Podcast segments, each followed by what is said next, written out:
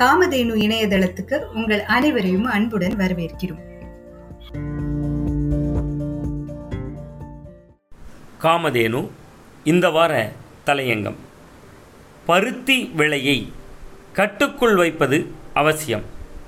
பருத்தி மற்றும் நூலின் விலை கடுமையாக உயர்ந்திருப்பதால் தமிழகத்தில் ஜவுளி தொழிலில் பெரும் பாதிப்புகள் ஏற்பட்டிருக்கின்றன. பருத்தியின் விலை இந்த ஆண்டு மட்டும் நாற்பது சதவீதம் உயர்ந்திருக்கிறது. இதனால் ஒரு பக்கம் பருத்தி விவசாயிகள் மகிழ்ச்சி அடைந்திருந்தாலும் மறுபக்கம் தமிழ்நாட்டில் நெசவாளர்கள் ஆடை மற்றும் பின்னலாடை உற்பத்தியாளர்கள் பல்வேறு பிரச்சனைகளை எதிர்கொண்டிருக்கிறார்கள். இந்தியாவில் நிலவும் வெப்ப அலை கோதுமை உற்பத்தியில் கடும் பாதிப்பை ஏற்படுத்தியிருப்பது போல பருத்தி உற்பத்தியிலும் பாதிப்புகளை ஏற்படுத்தியிருக்கிறது. உற்பத்தி குறைவு என்பதால் விலையும் அதிகரித்திருக்கிறது. உலக அளவில் பருத்தி ஏற்றுமதியில் மூன்றாவது இடம் வகிக்கும் நாடு இந்தியா.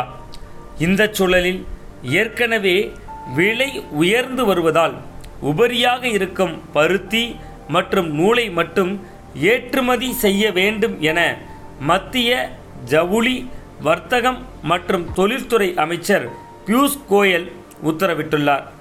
இதற்கிடையே பருத்தி விலை உயர்வை கண்டித்து திருப்பூரின் பின்னலாடை தொழிலாளர்கள் போராட்டம் நடத்தியிருக்கின்றனர். கரூர் ஈரோடு ஆகிய நகரங்களிலும் இந்த பிரச்சனை நீடிக்கிறது.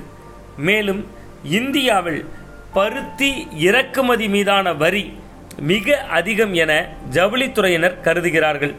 பருத்தி மற்றும் நூல் விலை உயர்வை கட்டுப்படுத்த நடவடிக்கை எடுக்குமாறு ஏற்கனவே பிரதமருக்கு கடிதம் எழுதியிருக்கும் தமிழக முதல்வர் மு ஸ்டாலின் மத்திய அமைச்சர் பியூஷ் கோயலிடமும் தொலைபேசியில் பேசியிருக்கிறார்.